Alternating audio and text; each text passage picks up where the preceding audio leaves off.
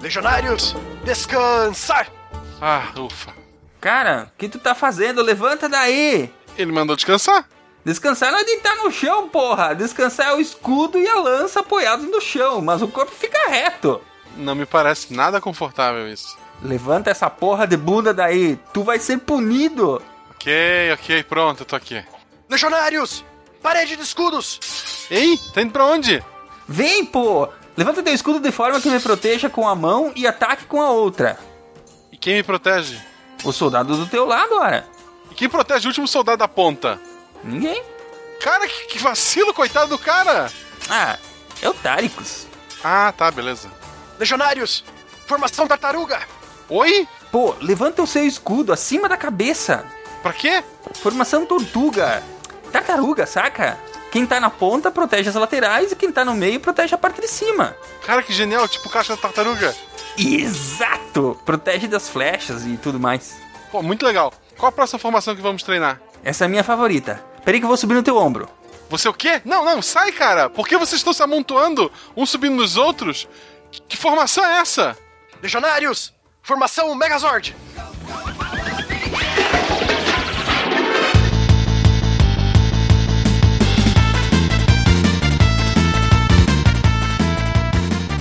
Olá pessoas, de São Paulo, Fernando Malta e Roma somente caiu porque não tinha como imperador o nobre Bigus Dicus, ou Enormus Pilus. Beiços imensos! Aqui é Daniela Madrid, de São Paulo, e hoje vamos falar sobre o Epic Fail do Império Romano. Aqui é Matheus, professor babado de Curitiba, Paraná, e Dulce et decorum es pro patria mori. É tão doce morrer pela pátria. Ou não, depende da sua visão. Só que não. Aqui é o Pena de São Paulo e a roda da fortuna é implacável. Ela sempre gira. Se você sobe, há de descer. Salve rapaz, meu nome é William Spengler, falo de Gaspar Santa Catarina e. Ariel, Ucla, vamos! Os De Gaspar, Santa Catarina, aqui é Marcelo Guaxinim e hoje você contra os romanos, porque eu sou gordo desde pequenininho. Vocês estão ouvindo o SciCast, o podcast sobre ciência mais divertido da internet brasileira. Science World Beach.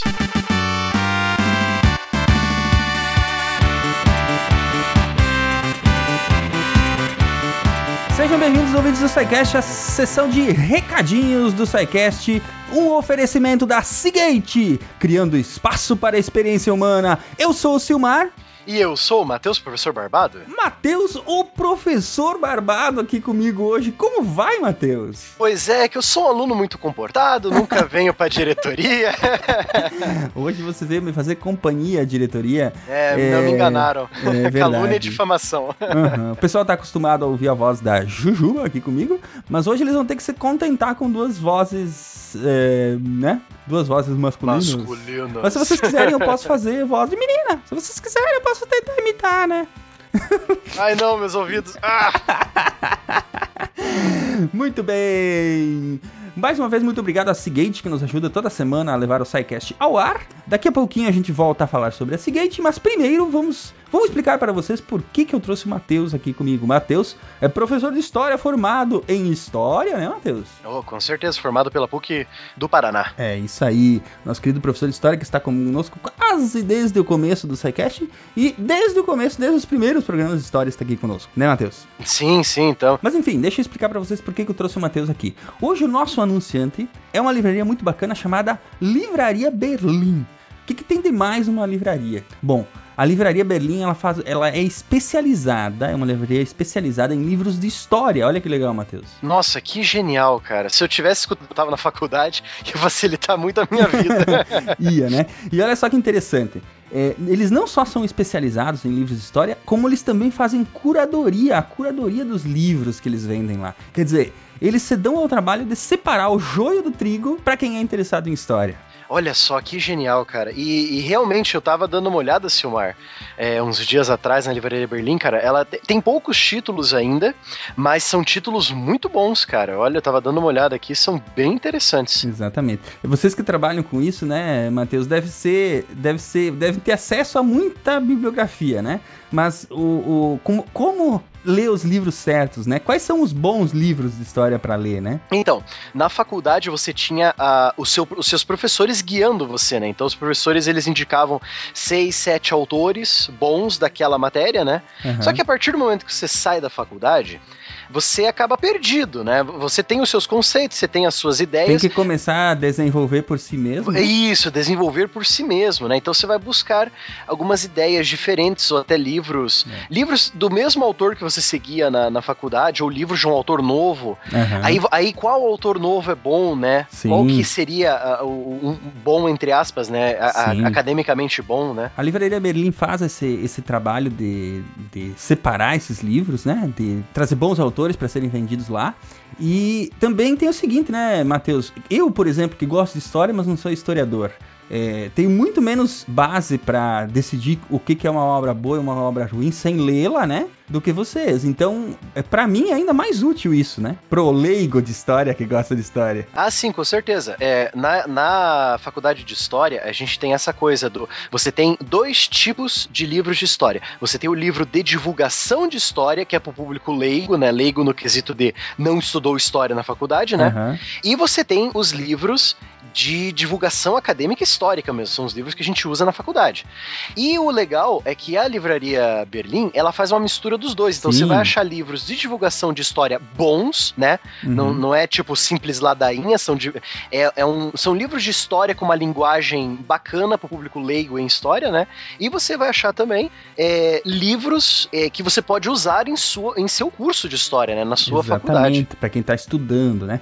Mas enfim, livrariaberlim.com.br, é, eles têm lá a seção de história do Brasil, história geral, uma sessão de guerra muito legal para quem gosta do tema.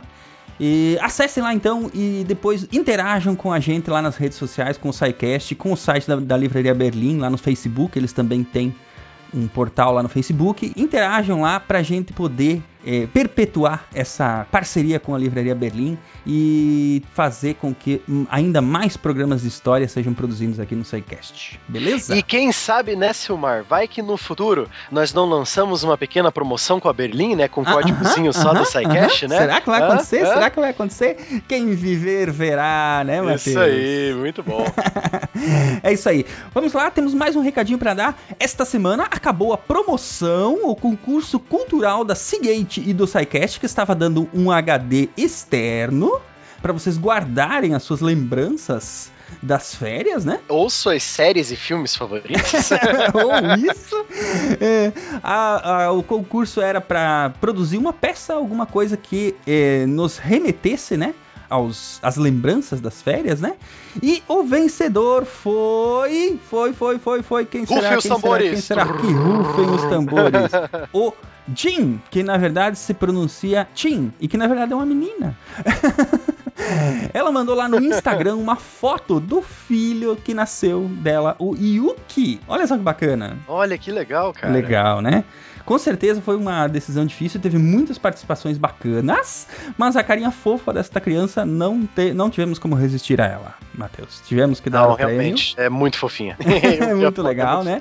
Então nós vamos entrar em contato contigo depois, Tim. Muitas felicidades para você e para o Yuki. Use muito bem esse HD da Seagate, ele não vai deixar as suas fotos se perderem.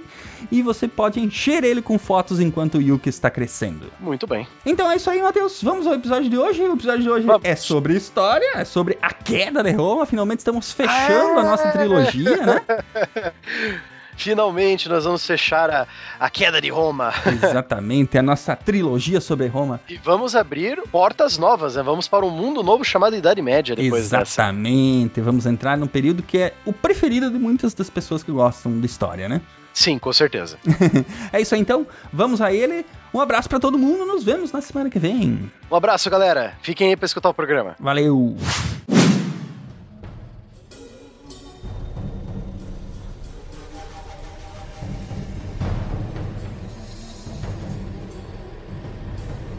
À primeira vista, era um evento quase que corriqueiro. No ano de 376, tribos de bárbaros germânicos, os godos, apareceram na fronteira romana de Danúbio pedindo uma espécie de asilo político, por assim dizer. Estavam fugindo dos hunos, grupo nômade que aterrorizava a terra natal dos godos. As autoridades romanas fizeram o trato de sempre. Os refugiados podiam entrar, desde que se comprometessem a fornecer recrutas para o exército. A bagunça só parou em 382, quando o Império aceitou que os godos se estabelecessem em terras romanas como uma espécie de enclave. Era algo simplesmente inédito. Em curto prazo, os godos viraram bucha de canhão nas disputas imperiais. No começo do século V, porém, a coisa se complicou. Novamente, parece que a culpa era dos hunos. As tribos germânicas, pressionadas pelos nômades, atravessaram o Reno e o Danúbio para tentar a sorte. Eram gente como os vândalos, que vandalizavam a Gália e a Espanha. E mais godos, que se uniram aos que já estavam sob a liderança do rei Alarico. É o grupo que entraria para a história como os visigodos. Alarico invadiu a velha Bota e em 410 saqueou a cidade de Roma. Só não foi um desastre completo porque Roma tinha deixado de ser a capital imperial, substituída por Ravenna. Na verdade, o golpe letal veio em 429, quando os vândalos deixaram a Espanha e iniciaram a conquista da África romana, com exceção do Egito. Os impostos oriundos da riqueza agrícola africana pagaram a maior parte dos exércitos do Ocidente. E ainda surgiu Átila, o rei dos Hunos, que pintou e bordou no Ocidente até morrer em 453. A essa altura, só a Itália ainda era de fato romana. Em 476, quando Odoacro, general germânico, depôs o último imperador, Rômulo Augusto, o chefe de origem bárbara, declarou que seria leal ao Império do Oriente. Mas claro, era a mais pura cascata.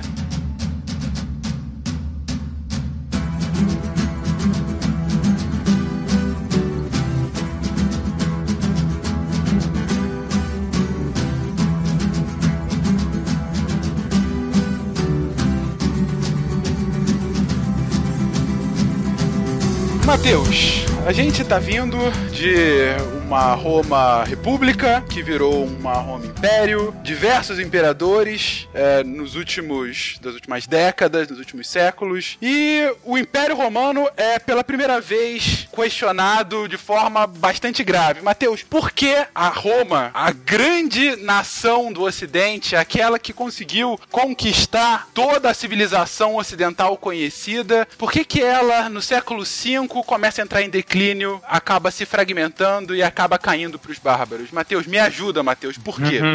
A gente pode dizer o seguinte: Roma caiu sobre o próprio peso. Nós podemos afirmar isso. Roma foi uma coisa tão grande para a época que ela foi que ela começou a dar aquele, a- aqueles buracos na parede, né? Quando você vê tem aquelas rachaduras na parede da tua casa, ela começa a cair, ela começa a se desmanchar, justamente pelo próprio peso. Como nós vimos no cast passado, nós saímos com o império. Ah, beleza, viramos império, tiramos o poder do Senado e agora quem vai mandar é a família do Júlio César, depois veio outras dinastias e assim vai, e assim vai. Então aí nós começamos a ter uma crise no império, no século III.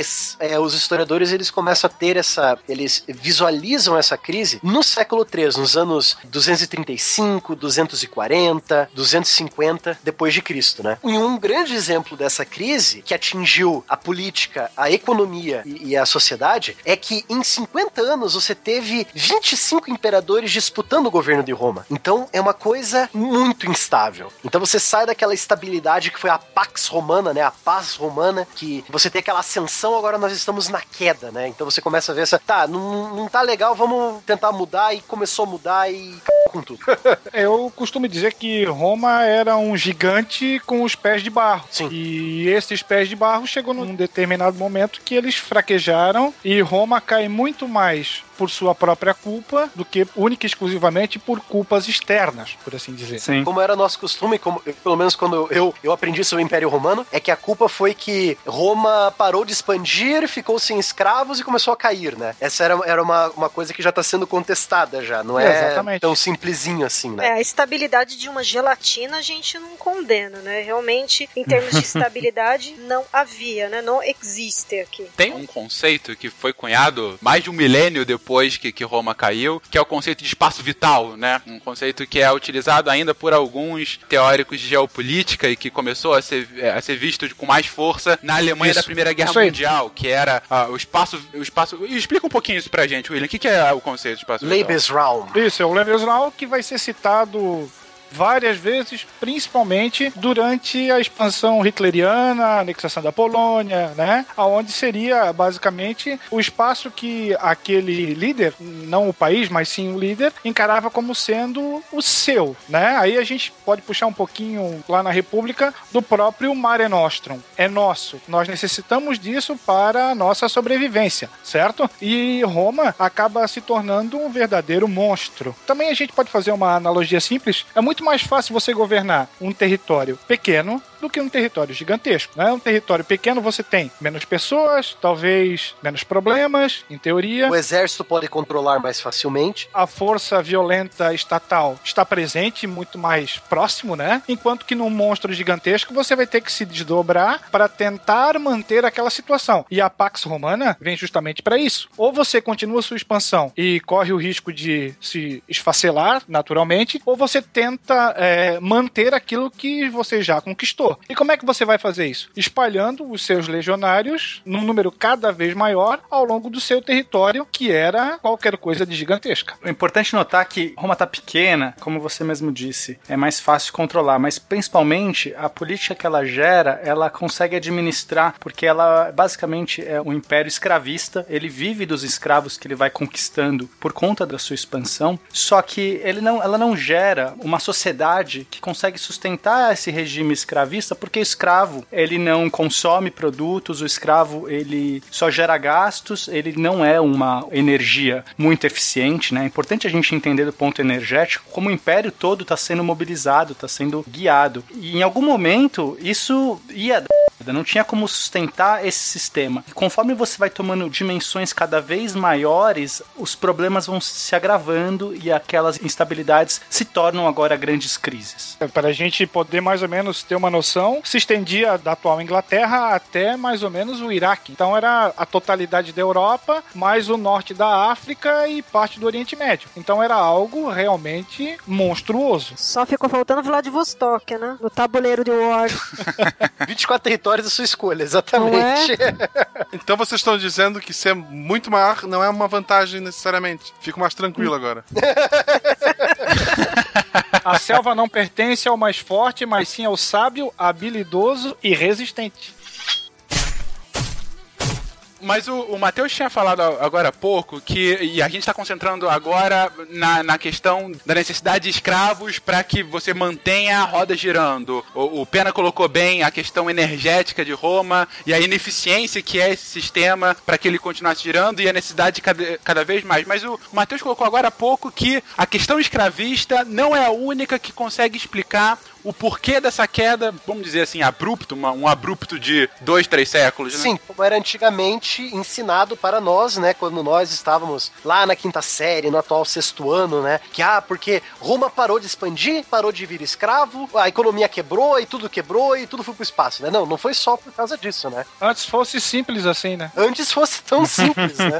História não é assim, né? Nada é tão fácil, né? E quase nunca era questionada a questão da Pax Romana, né? Uma coisa extremamente. Se a gente for pensar hoje em dia, né? Eu sei que tem que tomar todo um cuidado com o anacronismo, mas assim, essa Pax Romana a gente pode questionar muito, porque de fato era como se fosse uma tensão velada, né? Você era. Te era, te era permitido viver tensamente em É paz. tipo uma guerra fria. né? É, mas ela era, vamos dizer assim, que ela era um pouco mais quente nesse sentido. Se a gente, se a gente for listar em quatro tópicos para detonar com a Pax Romana, é, se a gente pensa assim, âmbito militar, político, econômico e social. Militar você tem invasão germânica, você tem mercenário contratado que em lealdade menos 5 de 0 a 10 em relação a Roma. Pra quem era essa Pax Romana? É- Essa que é a pergunta, né? Pra quem é? Quem ela representa? Será que as pessoas estavam se sentindo representados por ela? Claro que não, né? Então já existia ali por trás é, essa tensão que a Dani muito bem disse. Tá no caldeirão jogando fogo ali, dizendo que tá tudo bem, que a paz tá estabelecida, as pessoas não, não são representadas por essa paz, tá longe as leis e, e- e a estrutura tá longe de apoiar. O que, que é? Essa estrutura apoia o cidadão romano. E quem é o cidadão romano? Quem ele representa desse montante? Essa é a pergunta que a gente tem que fazer. E mesmo aqueles que se consideravam cidadãos romanos, eram romanos, vamos dizer assim, de nascimento, né? É, eles viam esse governo como opressor, né? As pessoas já não estavam mais dando suporte para esse Estado, vamos dizer assim, né? Com algumas belas aspas aí em Estado, corrupção, né? Das instituições públicas, a própria divisão do Império já era um problema. A gente tá falando de Roma ou do Brasil? Eu me perdi. É, conheça seu passado para entender o presente, cara. Isso aí. E tu tem uma sucessão de imperadores num curto prazo de tempo. Quatro então, anos. Sim. a própria sociedade observa que não existe estabilidade, né? Que basicamente é a lei do mais forte. E essa troca rápida de imperadores que você falou, Will, ela também vai provocar essa coisa de, ah, tá trocando imperador aí de, de, de seis em seis meses. Por que, que eu vou. O, o que, que é a figura do imperador, né? Você perde a força do imperador na sociedade, né? Então você começa a perder o apoio da população também, né? As pessoas não acreditam naquilo mais, né? Exato, exato. Você perde o apoio da instituição, na verdade, né? Gente, eu não sei se no sul vocês têm essa brincadeirinha aí do 2 ou 1, um, sei lá, campeonato Opa. internacional de paro ímpar, mas assim, o lance com os imperadores era isso, né? Foi trocando, sei lá, 30, 40 imperadores, É, né? só que o 2 ou 1 um era com uma facada nas costas também, né? Nossa, Era total. dois ou uma facada. Chama aquele assassino persa lá que ajudou ajudou o Dario a subir no poder lá no último Nossa. episódio lá sobre Persa.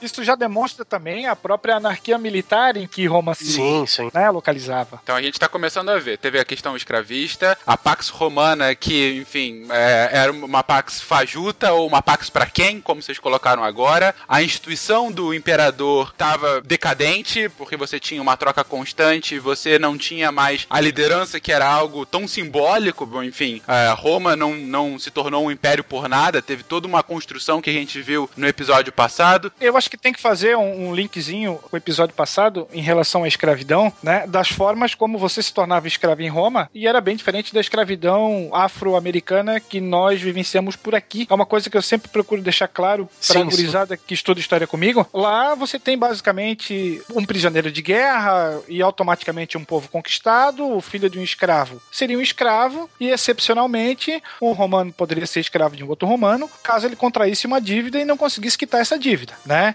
Então a gente não, não, não tem como regra uma escravidão com base, por exemplo, na cor da pele, é, em relação a alguma etnia específica. Aquele que era conquistado automaticamente se torna escravo. E toda a relação com os escravos era muito diferente mesmo, né? Se a gente for pensar, por mais que eles fossem considerados bens, é, o escravo ele era considerado um ser humano, não um animal sem alma. Não havia uma coisa filosófica em pensar, ah, é humano, não é humano, tem alma, não tem alma, como foi o caso do Brasil colônia, por exemplo, né? Uhum. E a questão ainda sobre o, o escravo, os principais professores dos romanos eram gregos e eles eram escravos, né? O pedagogo era um escravo para o Uhum. romano. Não significa que outra visão que a gente tem que ter uma separação bem clara, não é aquele cara que sofre, que apanha, que tá somente localizado nas minas de senzala, sal, né? Na senzala. Exatamente. Aqui a gente tem um tipo diferente de escravidão. Sim, que participava da vida social, né? Na verdade, ia às festas, espetáculos de teatro, participava da religião, não ficava lá naquele microcosmo do lar só, né? Mas óbvio que Tinham também escravos não e era escravos também, a vida né? mais É- maravilhosa, exatamente. Acho importante que por mais que a gente diferencie da escravidão que a gente tem na idade moderna, né? É importante colocar que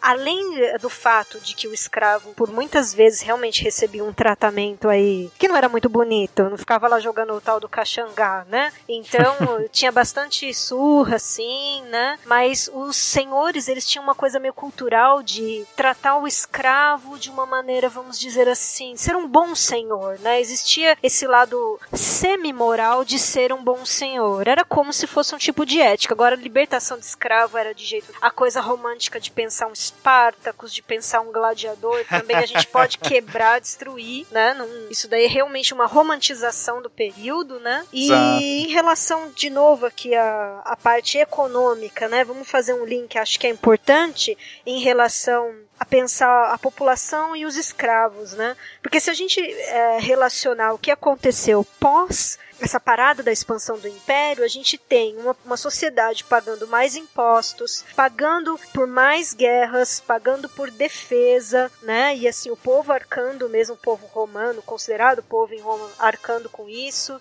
A gente tem um decréscimo populacional por conta de doenças na época do próprio Alarico, né? Ele largava os cadáveres ali de romanos na rua, né? Fazia questão que ficasse ali apodrecendo e isso realmente gerou uma questão doença.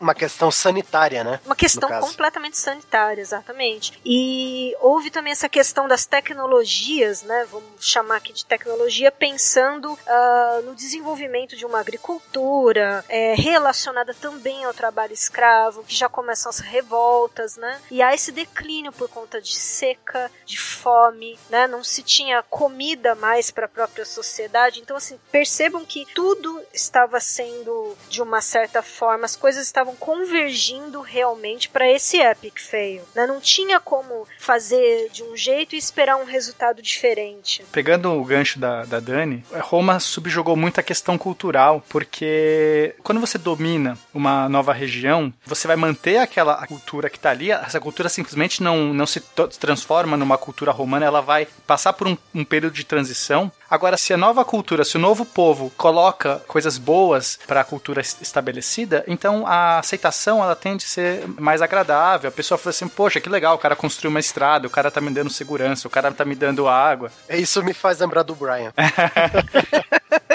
né? Ah, o que que, o que que os romanos nos trouxeram? Ah, estradas, aquedutos, educação. Tem outra coisa também que os romanos faziam comumente, desde a República até, e passando por todo o estágio de conquista do Império, eles raramente, muito raramente, obrigavam o povo que eles conquistavam a aceitar a religião romana, a, a do momento, seja a politeísta, seja a adoração a Mitra, seja a adoração, do, adoração ao Sol Invictus, né? Eles não obrigavam. Então, por exemplo, você vai lá e conquista os gauleses. Ah, Você vai deixar eles adorarem as entidades de lá. Você, como romano, você não quer que os deuses daquela região fiquem bravos com você, né? Então é melhor garantir do que remediar, né? Então, ah, Exato. deixa o povo adorando aquele deus pra essa região ficar de boa, né? É, Até porque eles acreditavam em vários deuses, né? Não é como hoje em dia tem a mentalidade cristã que não existem outros deuses além do teu. As coisas não são antagônicas, né? Isso. Mas justamente nesse período que a gente tá vendo de Roma, a gente já vai ver pra frente, isso vai ter um impacto, Marcelo. Então esse costume romano vai acabar lá pelo ano 300, quando o imperador Constantino, quando a gente for falar dele, na- no leito de morte dele, né? Ele se pede pra ser batizado como cristão, né? E ele, eu acho que, ou um, um imperador antes dele, se eu não me engano, declara o cristianismo religião oficial. Aí você vai obrigar o povo, né? Praticamente, ó, o teu imperador segue o cristianismo. Então para com esse- essa bagunça pagã aí e comece a seguir o cristianismo. Então você vê essa, esse crescente na, na questão da religião influenciando a sociedade, né? A religião já trouxe um agravante.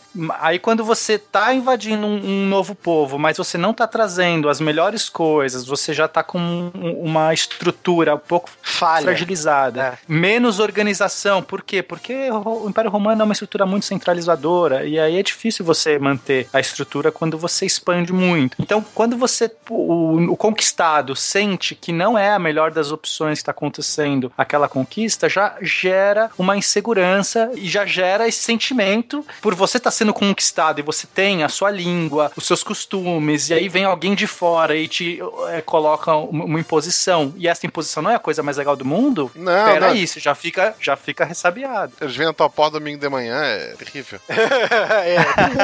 O Alexandre Magno já tinha ensinado como deveria ser feito, né? Tanto é que Roma no início adota essa tática de. Tem até um episódio lá do, do Viajante da História, onde chega um soldado romano, bate na porta de uma fortificação, e ele fala: Ah, nós somos romanos, estamos aqui com 12 mil pessoas, queremos conquistar a sua terra. E aí a menina fala: Romanos, né? E a gente vai poder ficar com os nossos deuses? Ele falou: É claro. E a gente vai poder ficar com as nossas casas? Ele fala, claro. E a gente vai poder ficar com a nossa comida? Ele falou, claro, vocês vão ter que só apenas pagar uma taxa pra gente. Ela falou assim, negócio fechado, tudo bem. Conquista é, né? É, conquista aqui. É. Vem, vem conquistar o Brasil, Roma, vem! Aí você vê, Marcelo, vem conquistar o Brasil, mas aí eles trazem impostos, cara, aí o povo já não gosta. Ah, a gente já quase não tem. Se eles trouxerem um só pra substituir tudo, tá valendo.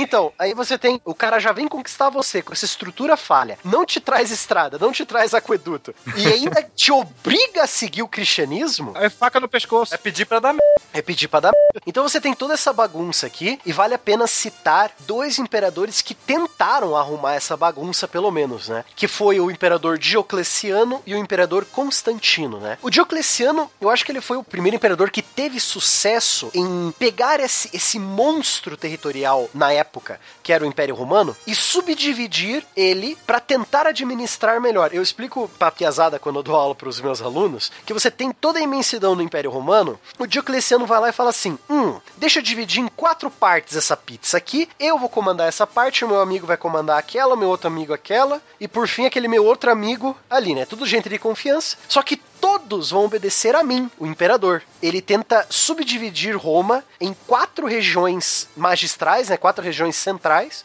Só que ele acaba tendo que ter a palavra final. Então ele dividiu, mas nem tanto assim, né? Foi uma divisão, só que continuou meio que centralizado o poder. A, a ideia parece fazer sentido. Você vê que uh, vocês uh, agora há pouco estavam citando diversos motivos pelos quais essa grande estrutura romana estava inchada, estava começando a apresentar rachaduras, estava implodindo por dentro, seja do ponto de vista econômico, cultural, social, militar, enfim. E vem o Diocleciano e fala: ok, se ela tá assim por conta do tamanho, eu vou subdividi-la para melhorar a minha gestão sobre ela. Nem que seja é, é, delegando o poder, esse micropoder, para algumas outras entidades e eu continuo controlando aqui. Eu vou criar subsidiárias do Império Romano. Isso parece fazer sentido e isso é feito algumas vezes é, ao longo de um espaço de três séculos, mais ou menos. A minha pergunta para vocês é: por que que essa solução que parecia ser tão eficiente, de fato acaba não dando tão certo quanto os imperadores assim achavam? É porque é, eu pelo menos vejo assim, né? O Diocleciano, ele ainda queria uma coisa mu- muito centralizada. Então, mesmo ele dando pros amiguinhos dele cada parte lá, os amigos dele, ainda para decidirem coisas muito importantes, era eles tinham que perguntar pro Diocleciano ainda. Então você imagina o império do tamanho de Roma, sem o telefone, sem a internet, sem as coisas modernas que nós temos que aceleram tanto, ajudaram tanto na.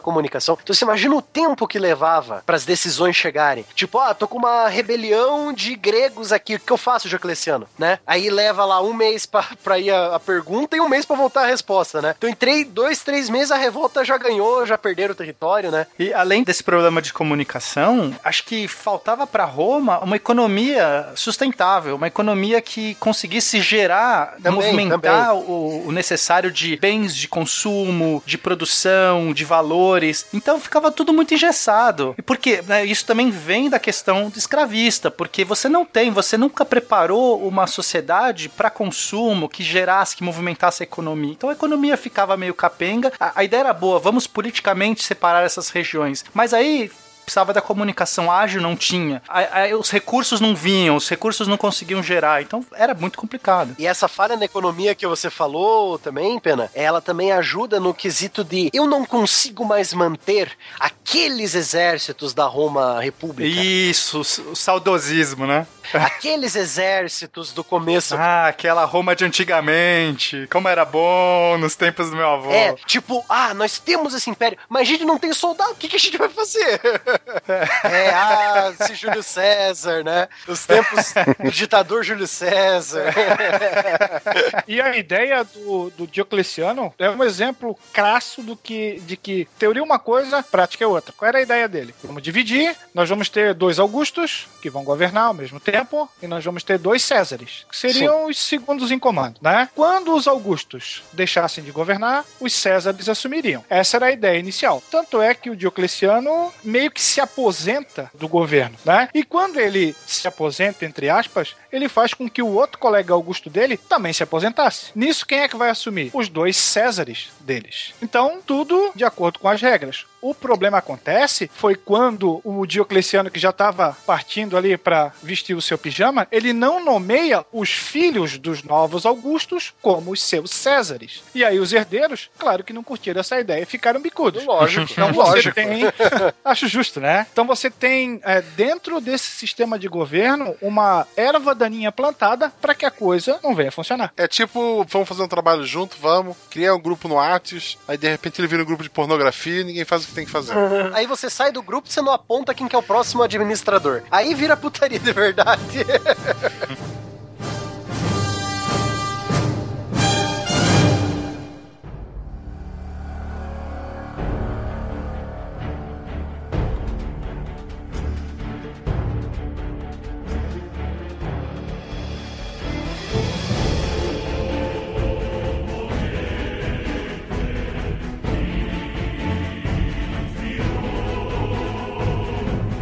Dani, e como é que fica o patriotismo numa Roma que não consegue sustentar aquilo que faz dela a grande Roma? Como é que fica o patriotismo do ser romano se eu não tenho dinheiro pra sustentar meu exército? Bom, pra começar, ele não fica, né? Ele vai embora, ele vaza, porque não tem mais esse negócio de patriotismo, né? Na verdade, a gente vê crescer, até se você der uma olhada em fonte primária, né, de filósofos dessa época, você vê eles comentando muito sobre o individualismo, já se criando ali o termo egoísta, né? A questão do luxo. As pessoas estavam um pouco se lixando para aquela coisa da ideia de ser romano. Era, eles estavam com aquela ideia do cada um por si, né? O governo não vai te salvar. Exatamente. Se a gente for pensar, o que estava acontecendo em termos de política também, o que, que é esse pano de fundo aí, né? São os bárbaros ali que estão tocando a campainha do Império Romano, sabe? Toca a campainha e sai correndo. Por enquanto ainda é isso. Voltando aí para a questão do declínio do patriotismo, se o próprio cidadão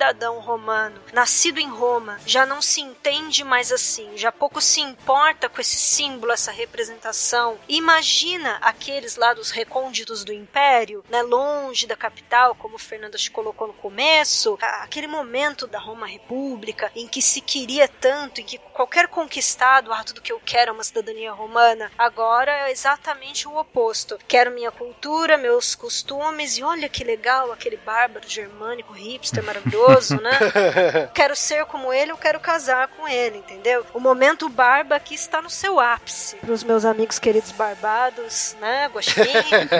Falando um pouquinho da parte militar, é importante lembrar que ainda antes do Júlio César, o tio dele, o general Mário, ele promove a grande revolução militar romana, onde ele estabelece o pagamento de um soldo para o militar. Antes o militar ele não era remunerado. Ele tinha que se equipar, ele tinha que estar preparado para o combate. Tanto é que a gente não fala em legionário, ele era um camponês que se armava e depois ele voltava para sua área de cultivo. E já identificamos dois problemas aí também, né? Estamos falando também de mercenários, os caras pagos, Uhum. né? Pouco leais a qualquer ideal romano. E também estamos falando aí de uma certa falta de treinamento e disciplina do que foi antes um legionário romano, né? E quando a economia acaba indo por buraco, esse soldado, esse legionário, deixa de ser pago. E o que que você faz quando você não é pago pelo trabalho que você exerce? Automaticamente parte para outra. O que que o soldado romano faz? Bom, se eu não estou sendo remunerado, se eu não estou recebendo para estar aqui, eu vou fazer outra coisa. Eu vou buscar uma terra, eu vou plantar, eu vou criar meus animais. Tchau e benção, né? É, e assim a gente já escuta aquele eco, né? Olha o eco do feudalismo chegando, né? Sim. Das pessoas se protegendo ali em pequenos pedaços de terra. A ruralização. Exatamente, contratando um pequeno exército. Vamos chamar de exército com uma série de ressalvas aqui, né? O Bárbaro ainda lembra das histórias de que, ó, como as cidades romanas são suntuosas, né? Nossa, como as cidades romanas são bem protegidas, com muralhas, e tem os aquedutos ainda funcionam, as estradas ainda funcionam. Pô, eu quero morar aí.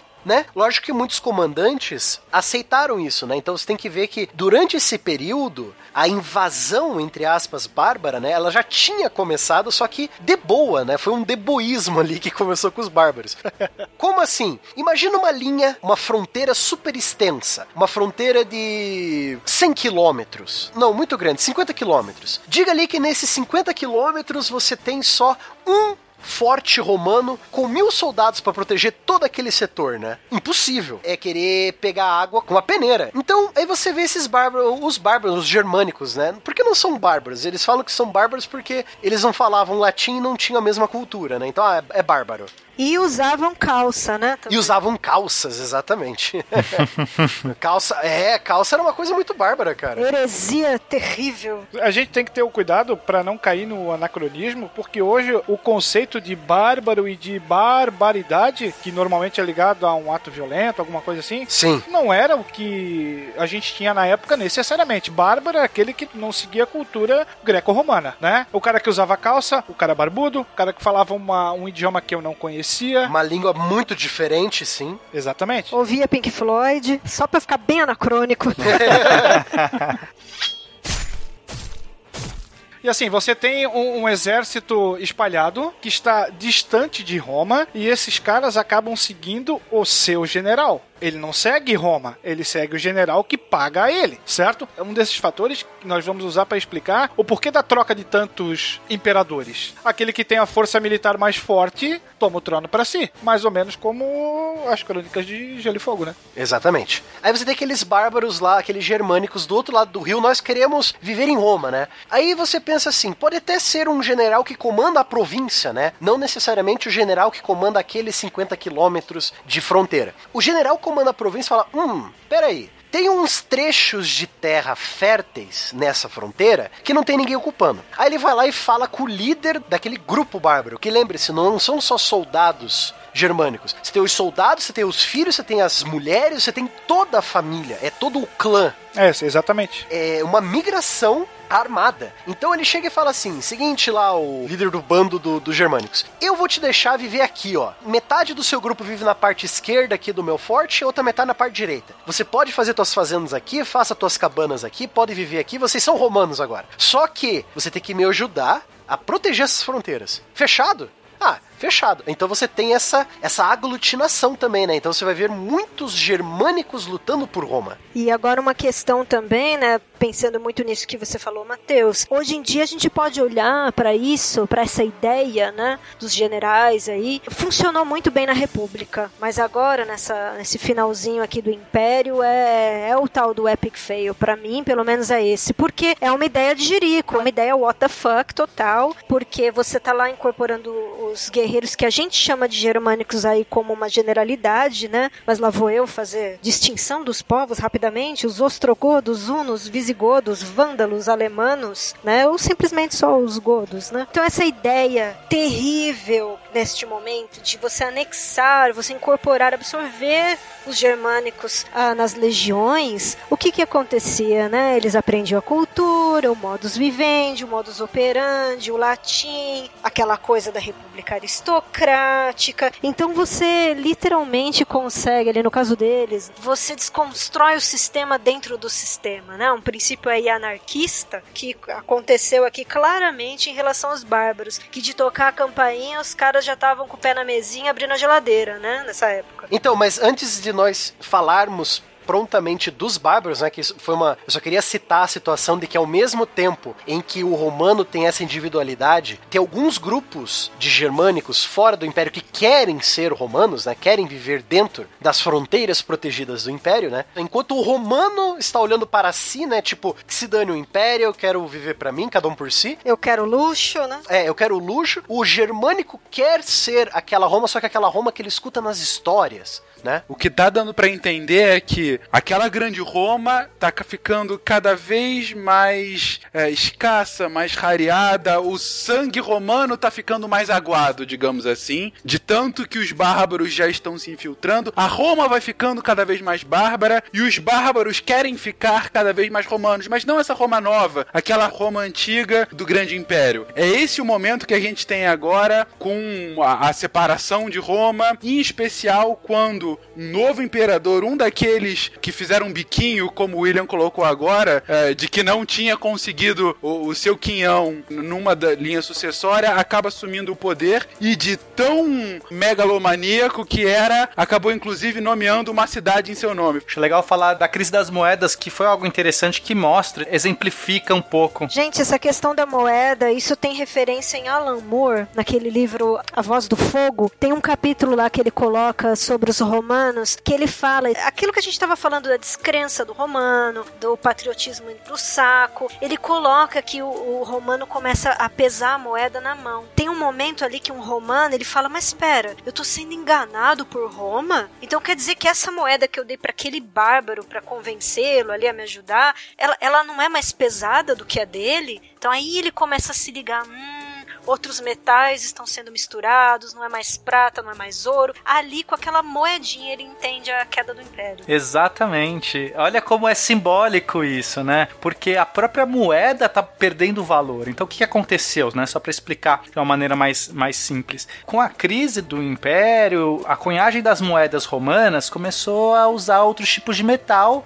porque os caras não tinham mais como usar a mesma prata, o mesmo ouro para fazer aquilo. E, e, aí, com o tempo, o povo começou a receber essa, essa moeda, percebia a diferença das moedas e ele só queria pôr as moedas fajutas para circulação. Ele ia guardar a moeda de prata dele. É como se você tivesse duas moedas de cinco reais, né? Ou de um real, tanto faz. Uma é de, de ouro e a outra é de cobre, sei lá. Qual que você vai usar? Você vai usar de cobre. Isso, com o tempo, teve uma paralisação econômica grave, porque as pessoas elas não queriam, só existiam algumas moedas moedas que elas usavam no mercado. Era o dinheiro ruim, né? É o dinheiro ruim e ela põe, o bom ela guarda. Isso teve um problema tão grande na circulação de moedas que o próprio Diocleciano ele faz um, um, um edito, que é o Edictum de Pretis Rerum Venalium, um edito sobre os preços dos produtos, das coisas, que ele estipula qual é o, os preços máximos que as coisas podem ter e ele ainda coloca que essas moedas fajutas valiam mais, valiam quase o dobro das moedas boas. É uma tentativa que ele tem para que as pessoas comecem a usar as moedas boas também, porque ah, essa aqui ela tá valendo mais. Só que isso é uma grande bobagem. Imagina a especulação que vai acontecer na época, né?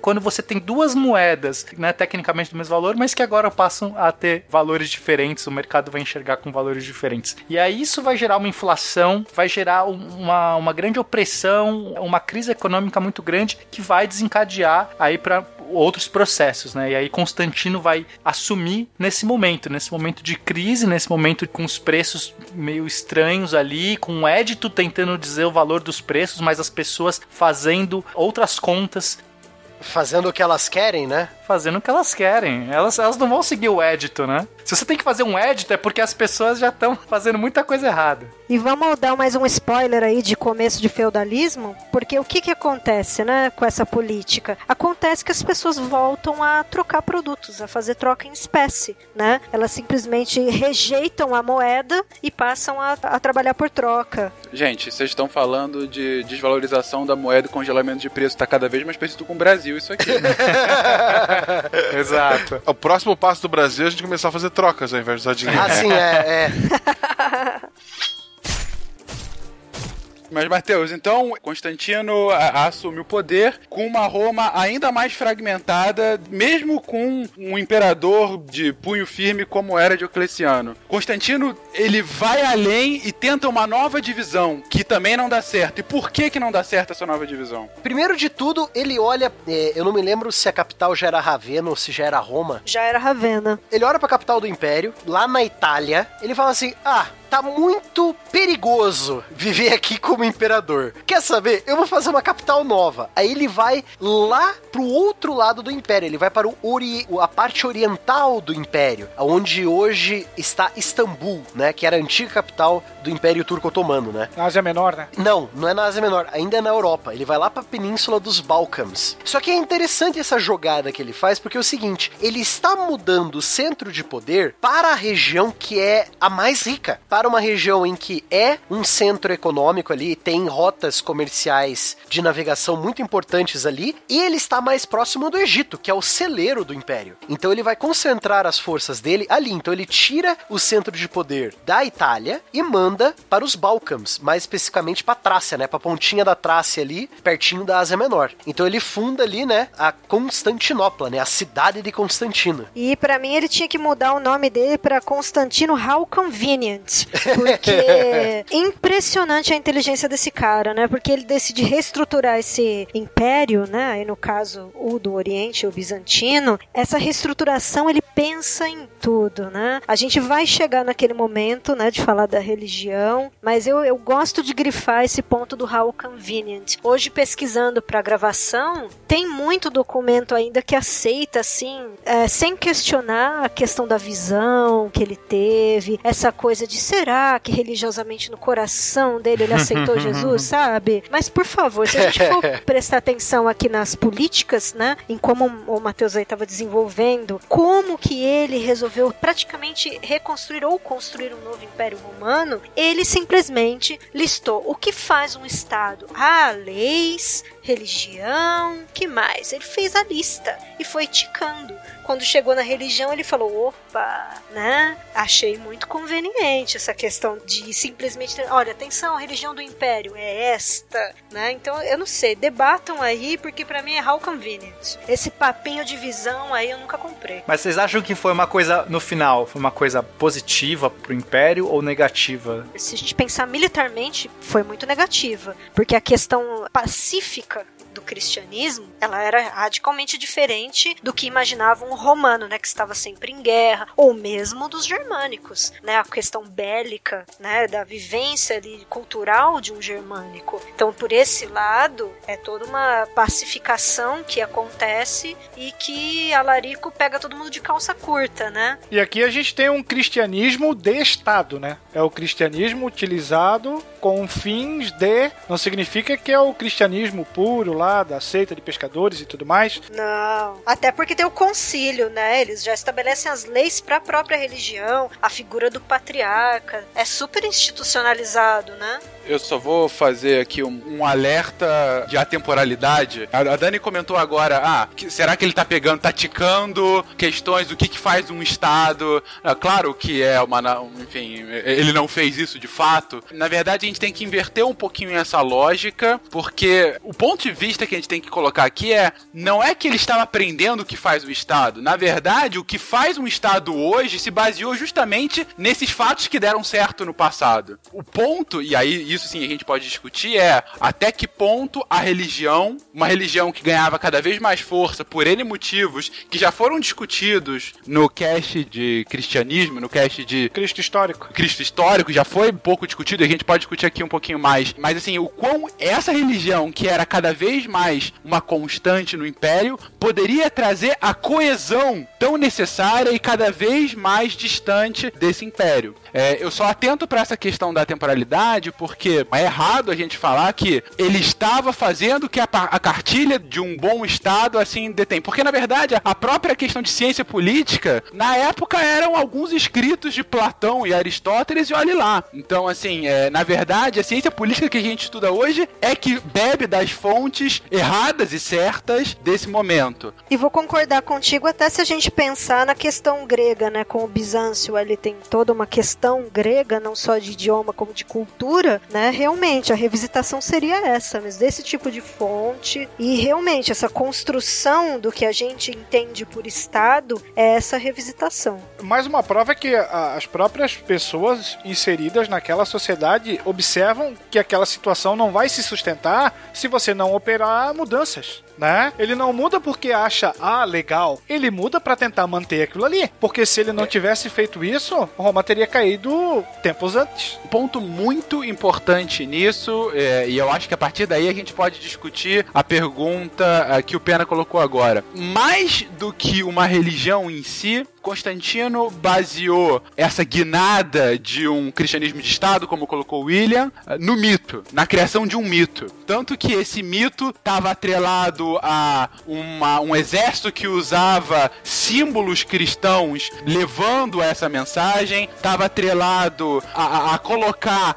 vitórias do seu exército àquela nova religião, ou seja, você constrói que aquele Deus é mais poderoso do que o Deus anterior, logo ele vai nos trazer a bonança. É, sob esse ponto de vista, e aí te respondendo, Pena, eu tenho a opinião de que foi extremamente positivo a introdução de um cristianismo de Estado, porque, ainda que brevemente, Constantino conseguiu uma coesão que Roma não tinha há alguns séculos, inspirados num laço cultural que ela cada vez mais perdia. A gente pode colocar que, possivelmente, e aí é um chute absolutamente contrafactual e me apedrejem depois dele, mas eu tenho para mim que sem o cristianismo Roma teria caído antes. Eu, eu concordo com você. Roma Oriental com certeza teria caído antes. E ele levou Roma até o século XV aqui, né? E lembrando que não havia divinização de Jesus Cristo como Deus antes do concílio de Nicéia. Em 325 da Era Comum é que eles decidem sobre a divindade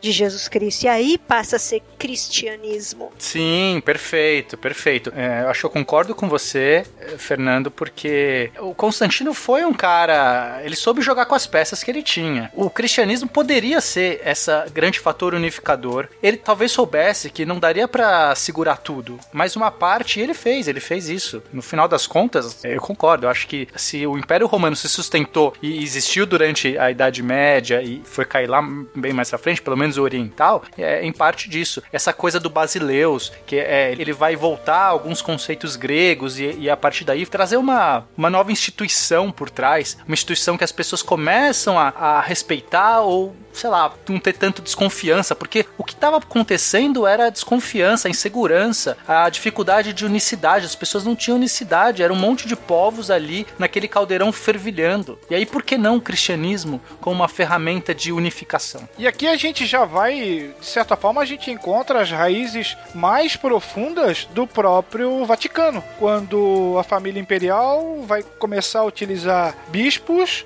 para serem seus assessores, para ocuparem cargos de funções administrativas e judiciais em várias cidades. Então você tem um espalhar dessa, entre aspas, boa nova cristã. É, o bispos estes, né, como Ambrósio e o mais famoso, né, Santo Agostinho, né? Exatamente. Mas, William, é, você tinha colocado antes, e eu concordo contigo, que o cristianismo virou um cristianismo de Estado. Mas explica um pouco como que Constantino conseguiu implementar um cristianismo de Estado num império absolutamente fragmentado de um ponto de vista cultural e, inclusive, é, com religiões disputantes, religiões que não estavam contentes de estar estarem perdendo o seu domínio em determinadas regiões. Como que ele conseguiu de fato implementar quase que uma unidade religiosa num império do tamanho de Roma? É importante deixar claro que isso não foi uma tarefa simples, né? Como às vezes possa parecer. É, nós vamos ter brigas intensas levando em consideração principalmente a religião. Vamos ter casos de cristãos perseguindo cristãos, perseguição patrocinada pelo Diocleciano, por exemplo, né? Antes dele. E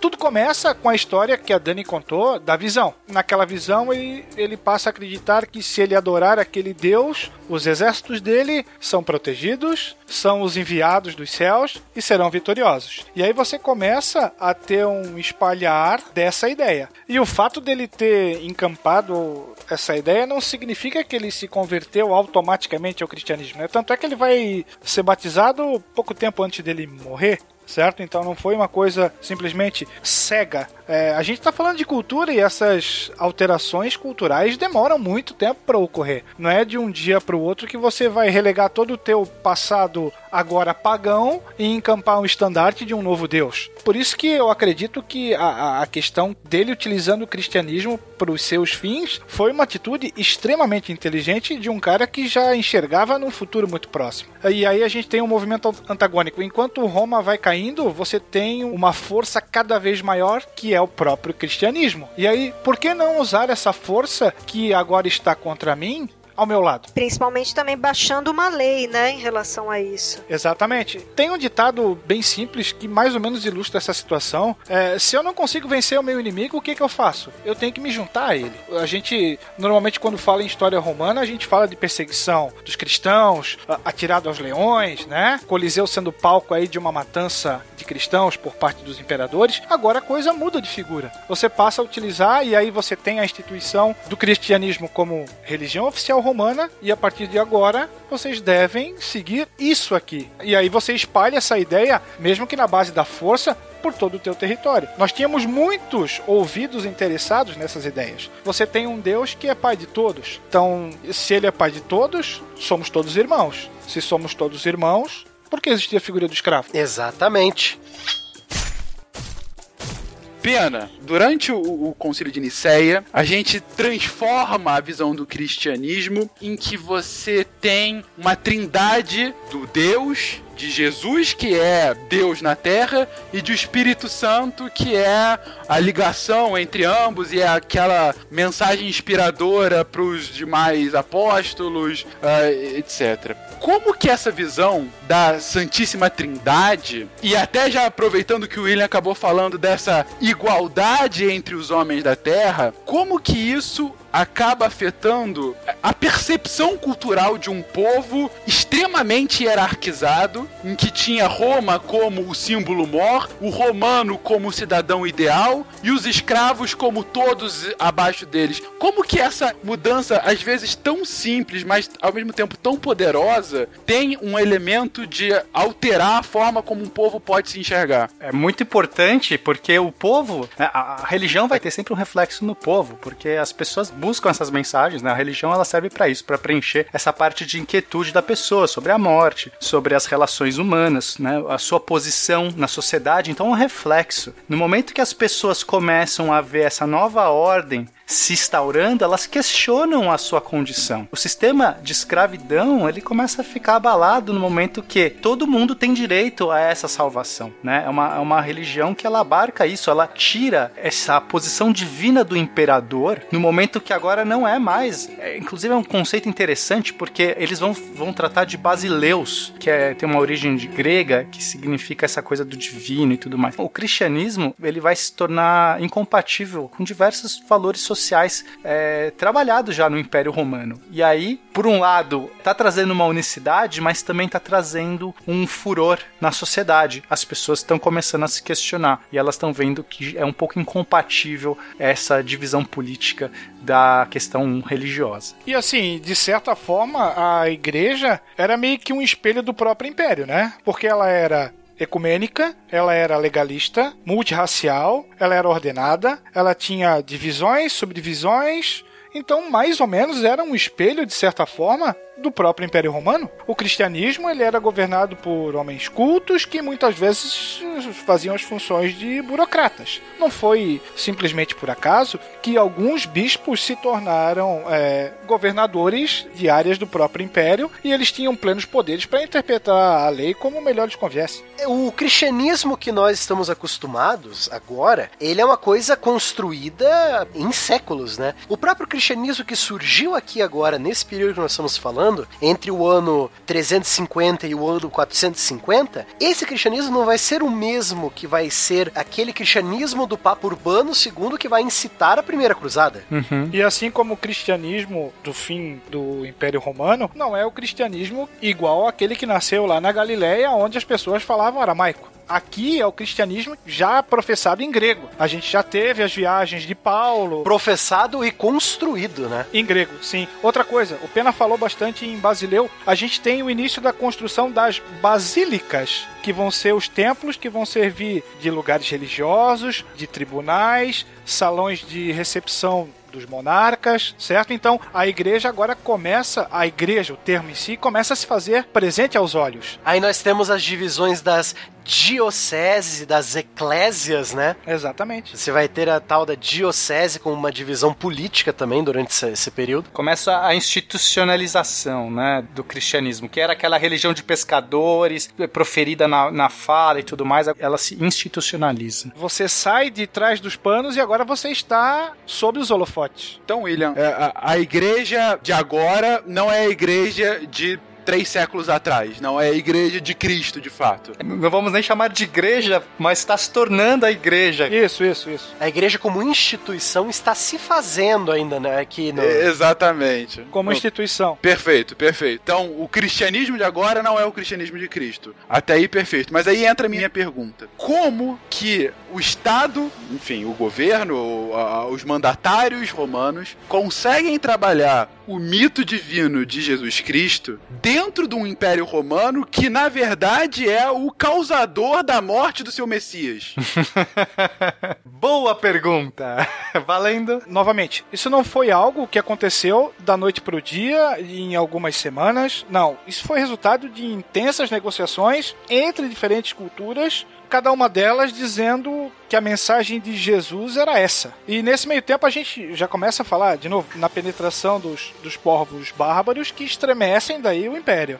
E assim, né? O Império Romano do Oriente já era não cristianizado, mas ele já era mais cristão do que o Império Romano do Ocidente. E nós temos que levar em conta também as outras seitas cristãs que se originaram na época também, né? Nós temos essa seita ortodoxa sendo montada em Constantinopla, depois da morte de Constantino, com os concílios, principalmente o concílio de Nicéia. Ah, mas aí você tem o arianismo, o cristianismo ariano, o cristianismo arianismo. Muitos godos seguiam esse cristianismo, por sinal. Muitos povos germânicos seguiam esse cristianismo. Você tem os cristãos coptas no Egito também. Então você tem é, os vários jeitos de pensar o cristianismo. Mas eu acredito que o único sendo estatizado, né, sendo ligado ao Estado, é justamente esse do Concílio de Nicéia, né?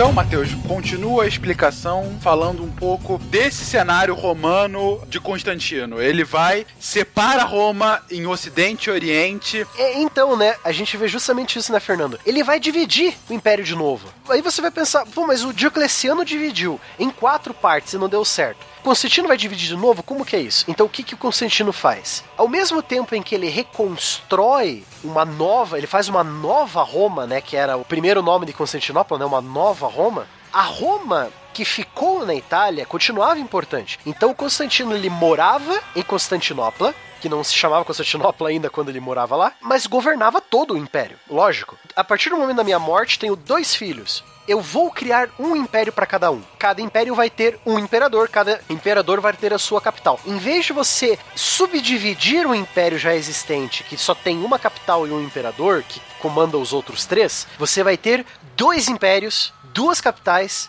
e dois governantes só que dividindo uma mesma cultura, entendeu?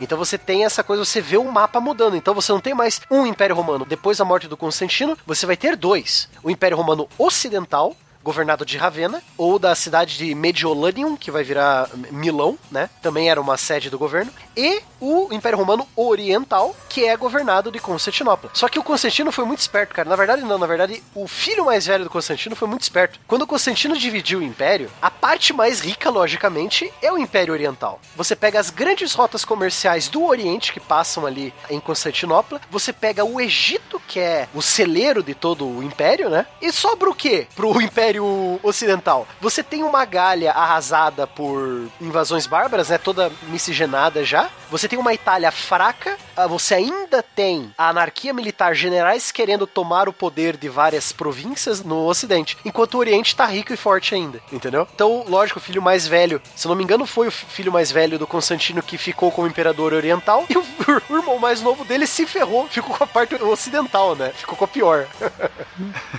Na minha concepção, eu acho que o Constantino já estava preparado para o pior. Né? Claro que é, eu não posso estar na mente dele, não posso falar por ele, tá, gente? Isso aqui sou eu falando da minha análise livre. Mas, sei lá, os indícios que a gente vai ver do que, que ele preparou, para mim tava claro que ele fosse, cara, não dá para segurar, não dá para sustentar tudo isso aqui. Isso aqui vai arruinar de alguma maneira. Então o que, que eu vou fazer? Fazer o menos pior. Não dá, não dá. Era a crônica de uma morte anunciada. Exatamente. Exatamente. Então aí o que, que ele faz? Ele tenta, bom, deixa esse cristianismo aí. O que, é esse cristianismo? Pô, que legal. Isso aí parece que tá bombando. Vamos pegar isso aqui, sabe? Campanha de marketing. Que é, pô, isso aqui é bacana. que mais que a gente precisa? Onde tá o dinheiro? O dinheiro tá no Oriente. Pô, o que, que eu tô fazendo aqui? Vou para lá, vou me fortalecer, vou ficar nas rotas de comércio, vou preparar minha, minha galera e olha, fica aqui o outro imperador tomando conta aí. E ó, boa sorte, hein? A gente se vê aí mais pra frente. Pra mim é meio que isso que ele tava preparando. Com certeza. O Ocidente era o mais fraco de todos, cara. Ele tava para cair já. A parte ocidental do império. Ela não ia sustentar. Toda a riqueza da Gália já tinha sido extraída, a riqueza da Península Ibérica já tinha sido extraída. A única coisa que se mantinha mal e porcamente era o norte da África, onde era a antiga Cartago. A ilha da Bretanha, esqueça, os saxões já pegaram para eles, né? E os pictos também já estavam brigando por lá. Então é muito longe. A Península Itálica não tinha mais a força que ela tinha na época. A força tá no Oriente, tá onde está o que restou da antiga e boa Roma, né? Está no Oriente. Aí você vê mais divisões ainda acontecendo. O Oriente começa a falar só grego, como era de costume. Desde a República Romana, quando a República Romana conquistou a Grécia, os gregos teimaram em não aprender o latim. Então o romano que ia comercializar na parte oriental do Mediterrâneo tinha que saber falar grego de qualquer jeito ou outro, senão não comercializava. Então os gregos teimosos continuavam falando grego no Oriente e o Ocidente ficou a sua maioria latim e as, os idiomas bárbaros, né? Os idiomas eh, germânicos. E você vê, aí os, os orientais começam a se ver como os verdadeiros romanos. Nós sobrevivemos. Nós somos os verdadeiros romanos. Vocês que estão caindo aí são a ralé. Então você começa a ver essa, essa divisão já, com o decorrer dessa linha temporal que a gente está acompanhando. É, começar pela língua, né? Eu acho que essa escolha da língua é um grande divisor. A escolha do grego. Você tá claramente dando uma mensagem de que somos diferentes, sabe? É o que eu acho, hein? Então vocês estão dizendo que o Constantino fez do Império Romano Ocidental o boi de piranha do Oriental. Inter- interpretação livre, não, não vão me acusar depois. O Império Ocidental era a bucha. Pena já tá gravado, pena, não tem mais volta. Na minha humilde opinião de, de professor de história, eu acho, né, achismo aqui, que o Constantino queria usar o Império Ocidental como bucha de canhão. Ah, os bárbaros querem invadir, que invadam aquele lado, esse aqui tá de boa. ah, você quer invadir aqui? Não, eu pago você, você invade o outro lado do Danúbio lá, você invade o Reno em vez do Danúbio. Caraca, eu vou tomar tanto e-mail de historiadores de, de Roma depois, mas. Então temos já a nossa frase de vitrine, aquele em que Roma é bucha de canhão. Acho que vale o risco. De certa forma, de certa forma os indícios, não, sem, sem zoeira agora, os indícios estão aí, né? A gente pode analisar de várias maneiras, mas a escolha da língua, a, a mudança de lugar, de capital, o- a institucionalização do cristianismo são várias pequenas dicas, né? Do que estava acontecendo.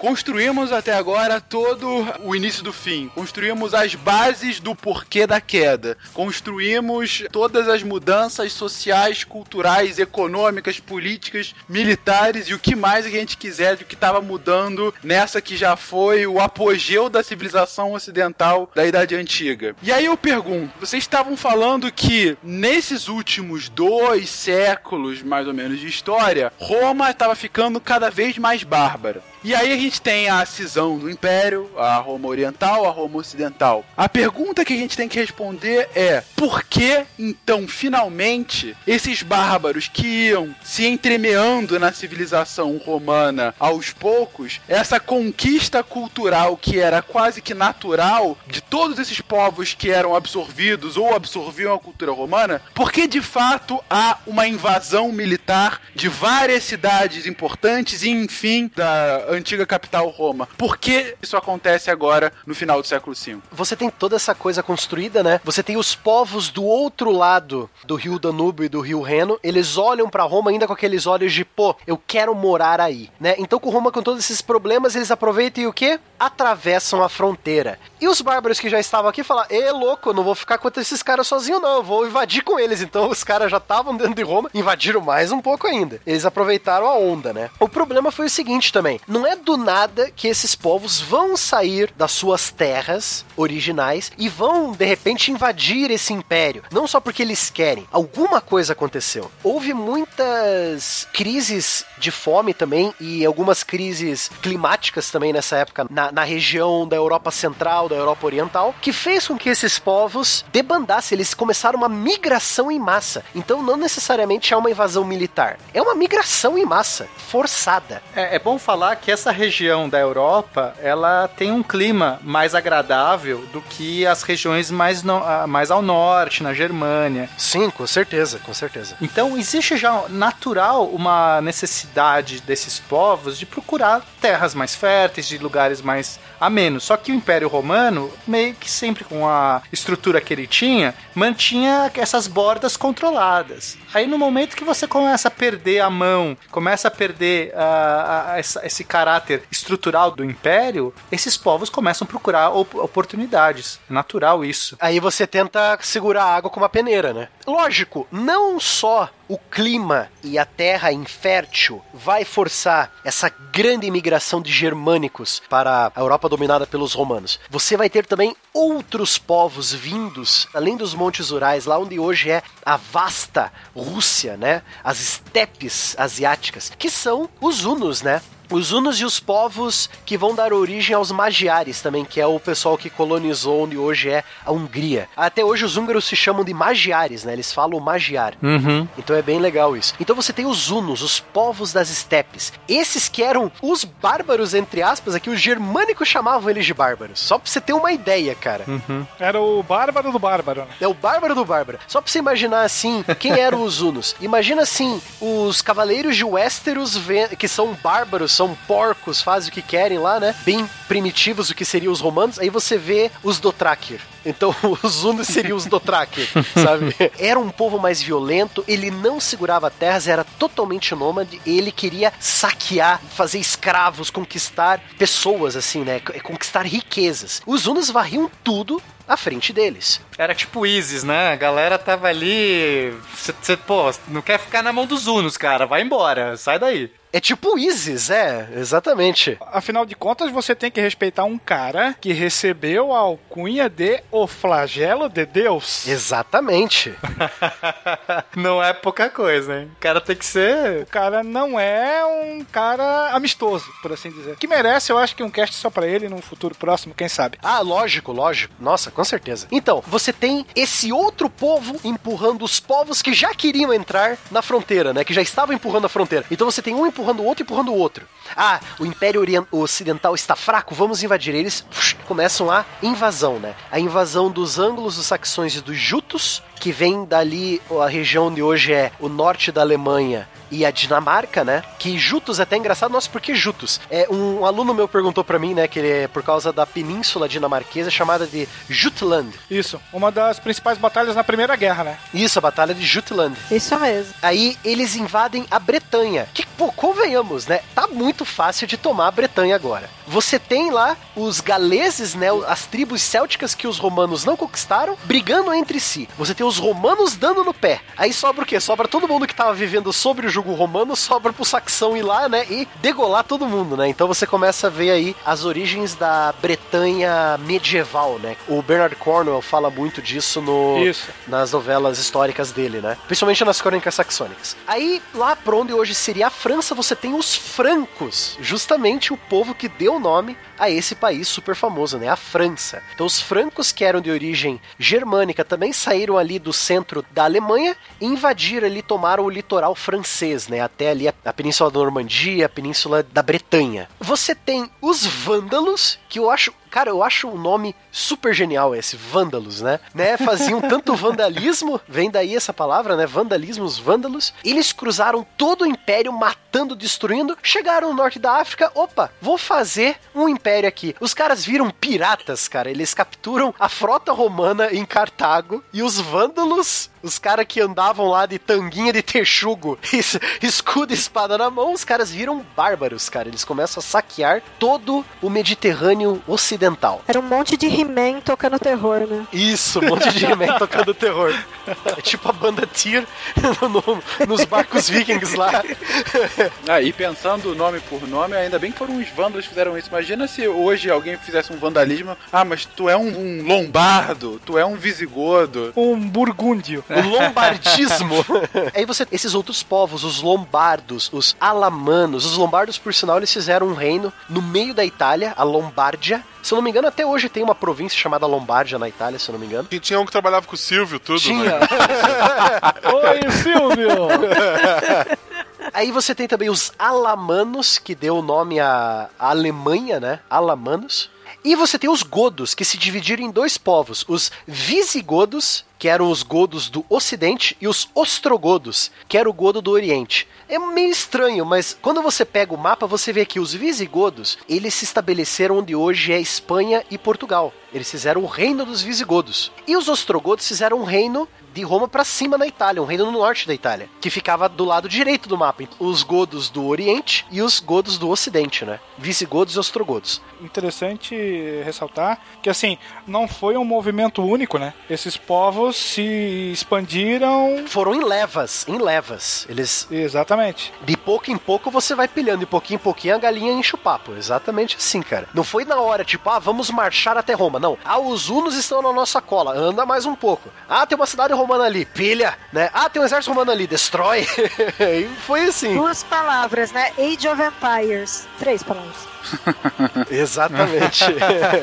A maioria desses povos ou eram nômades ou seminômades. Então você levantar acampamento e partir para uma próxima não era uma novidade. E, Mas eles eram nômades justamente por isso. Exatamente. Você tinha um grande inimigo atrás de você. Dois, a sua terra natal já é infértil, então você tem que viver uma vida nômade. E a sua população tá crescendo, né? E a sua população cresce, você tem que achar um lugar melhor. E você vê um império em declínio, quer dizer, é oportunidade, né? Você tem aquela cerca que tá arrebentada, que possibilita uma passagem. Exato. O bem mais precioso durante grande parte da história foi a terra. Ah, Antes de a gente entrar em idade moderna e tudo mais, a terra é o bem mais precioso. Ah, O, tudo vem da terra. Então, esses povos, se eles puderem ter terras, é o que eles mais querem. Então, a cerca tá indo pra trás, eu vou atrás, eu vou ver até onde dá. Apenas citar aqui, então você tem. Não seriam invasões, é uma grande migração gigantesca, que é uma onda humana que vai de quilômetro em quilômetro, eles vão procurando um lugar pra ficar. E essa questão de chamar de invasão é realmente errada, né? É um uso errado de termo mesmo. Não, na verdade depende do ponto de vista, né, Dani? Porque pros romanos eles estão sendo invadidos, né?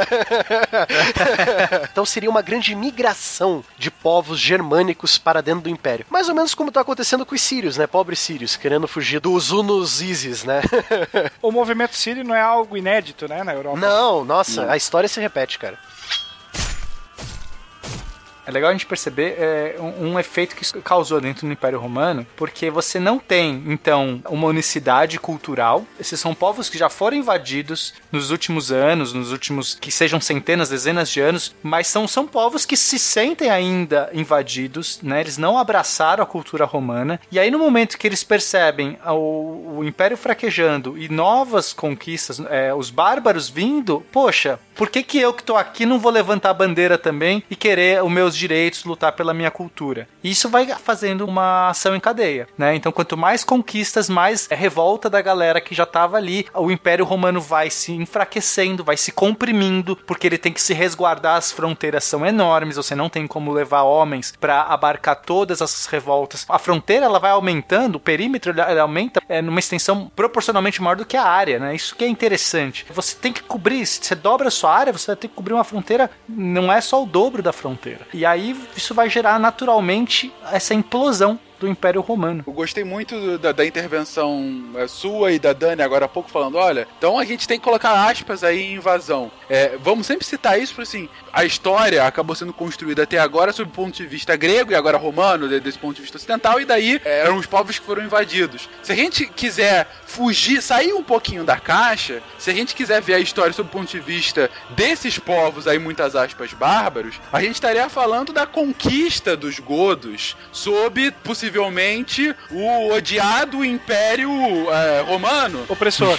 Opressor, é. Eles eram os rebeldes e os romanos eram ali, né? Vader, toda a galera. Exato, eles eram os opressores, eles se oprimiram durante séculos. É isso. De forma similar ao que os gregos fizeram com os persas, por exemplo. Os persas, os odiados persas opressores que querem invadir nós, os pacíficos gregos. Ou seja, mais uma vez aquele tom que a gente sempre cita nos casts de história, que a história é contada pelos vencedores e a história tem diversas versões. Muitas vezes a história da relação entre povos diferentes é feita pela percepção que um povo tem do outro. Por isso que a gente também tem que colocar aspas, não só nas invasões, mas como tu mesmo mencionou, Malta, em bárbaros. Porque para os romanos, esses caras eram muitas vezes considerados selvagens. Só que de selvagens eles não tinham praticamente nada. Claro, eles não sabiam ler e escrever porque a tradição era uma tradição oral certo? Mas eles praticavam pecuária, praticavam agricultura, trouxeram inovações para a região mediterrânea da Europa, o uso de calças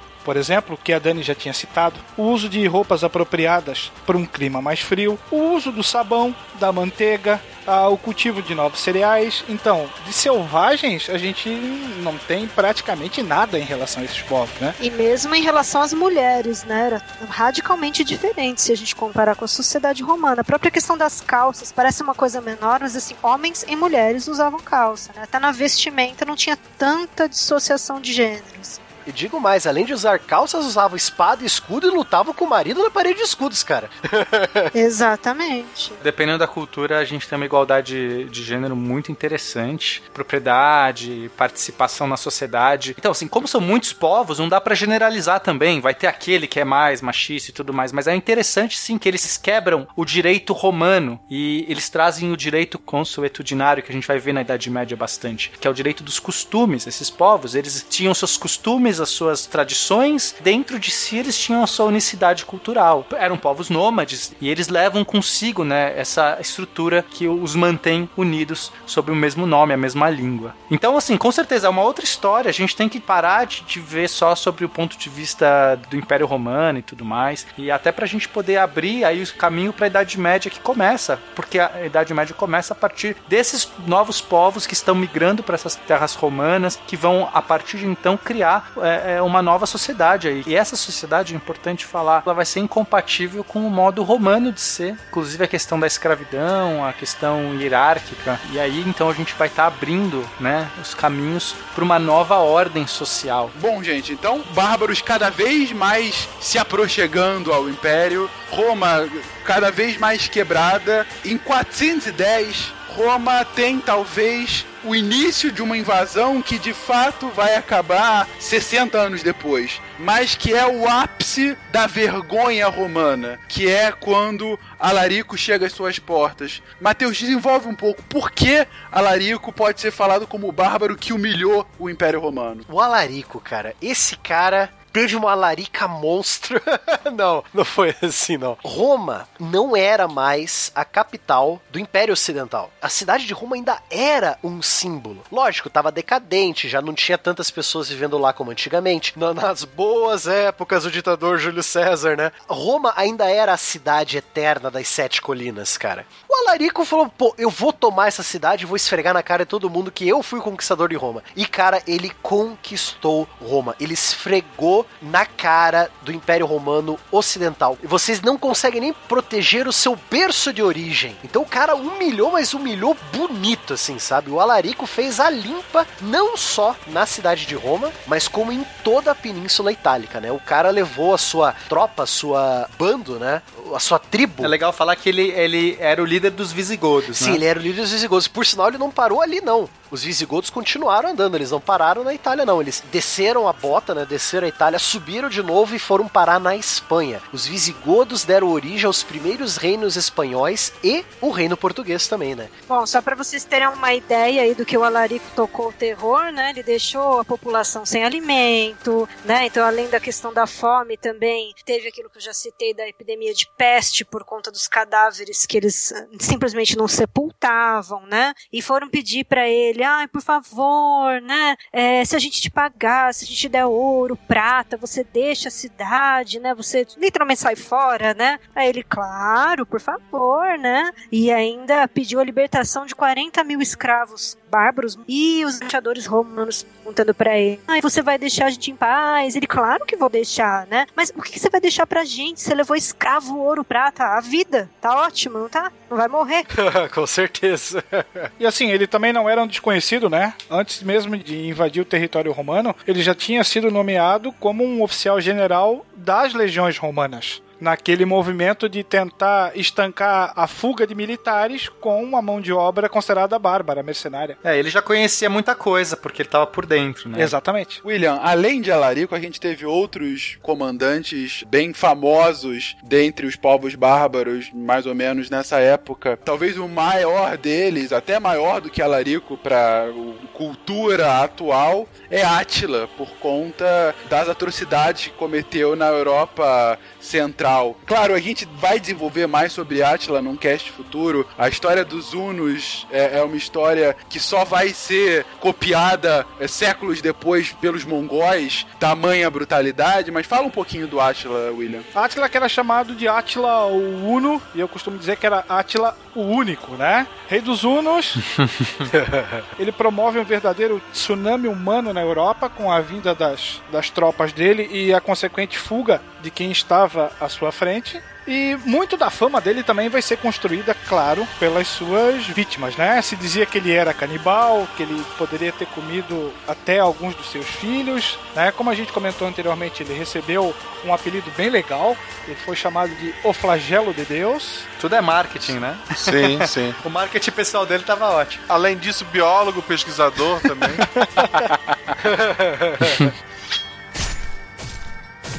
E uma particularidade do Átila é que ele aterrorizou tanto romanos quanto os próprios povos germânicos, né? Só que como a gente já observou isso na história, depois da morte dele, o reino foi dividido entre os filhos. E aí o que que acontece quando chega-se nesse ponto? O, o povo uno se desmantela, não mantém a sua extensão territorial e eles acabam fazendo um movimento inverso e vão recuando até o norte do Mar Negro e ali vão ser derrotados só no século VI pelos ávaros. Mais ou menos nessa época também, os bárbaros chegam até a Península Ibérica, onde que séculos depois a gente teria os reinos de Castela ah, e o que viria a ser Leão, Aragão. Leão, Aragão e o que viria a ser posteriormente Portugal, Espanha, nossos primórdios como colonizados, né? O rei na época era o rei dos suevos, Hermenerico. Quem fala um pouquinho sobre ele? Aí o Hermenerico, ele é uma figura meio estranha, porque nós não temos, os, os pesquisadores ainda não têm uma data nem pro nascimento dele, e, e nem pra morte certa, porque dizem que ele morreu cerca de 440 depois de Cristo, né? O Hermenerico, ele é importante porque ele guiou os suevos, que é um outro povo germânico, por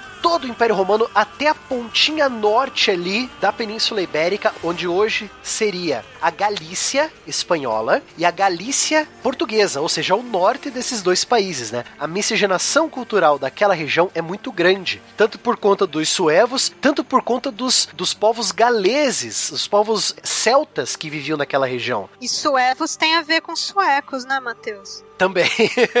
Os suevos, né, ou suecos, porque eles realmente eles vieram daquela região ali do sul da Suécia, eles ficaram ali até os visigodos chegarem. Aí dependia da vila dos suevos. Teve vilas e cidadezinhas que resistiram a se misturarem com os visigodos, outras se misturaram de boa, dependia da situação, né? Mas esses dois povos, os suevos e os visigodos, são muito importantes para a construção desses dois grandes países que vão moldar não só o Brasil e a América do Sul, como o mundo, né? Que é Portugal e Espanha. Pois bem. E então, no ano de 473, depois do nascimento do agora Salvador de Roma, Jesus Cristo, Roma, depois de diversas invasões de tribos, muitas, tem o seu último suspiro quando Odoacro, o chefe da tribo das florestas do Danúbio, acaba depondo o último dos imperadores, Romulus Augustulus, finalizando o que foi considerado o grande império do Ocidente, aquele que realmente trouxe uma unificação do pensamento ocidental e que viria a ter uma história, uma repercussão durante a história gigantesca. Não à toa a Idade Média, durante séculos, ter sido considerada uma Idade das Trevas, porque era o contraste da luz que era o farol do Império Romano para a civilização ocidental. E apesar da queda do Ocidente, o Oriente vai durar muito mais, né? Por sinal, o Oriente vai querer reconquistar o Ocidente. Exato. Mas isso fica para outro programa. Exatamente. A gente tem mais um milênio pela frente com o Império do Oriente ainda vivo e um, um milênio com essa Roma agora não mais existindo, fragmentada, feudos pipocando, os primeiros reinos de fato é, filhos dessa Roma. E uma segunda invasão bárbara, né? Dessa vez nossos amigos vikings. Vikings, árabes, aí vai ser uma... Pô, vou poder finalmente falar do 13 terceiro guerreiro.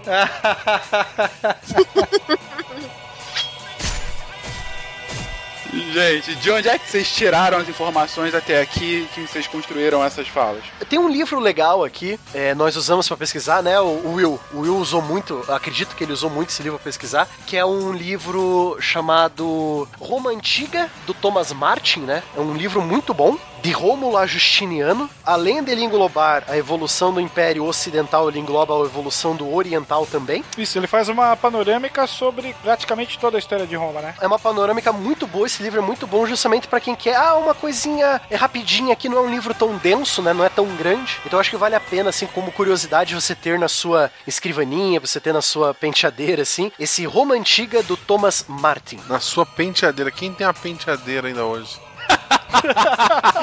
Quem ainda tem, né? Eu ainda não estou careca, eu tenho a minha penteadeira.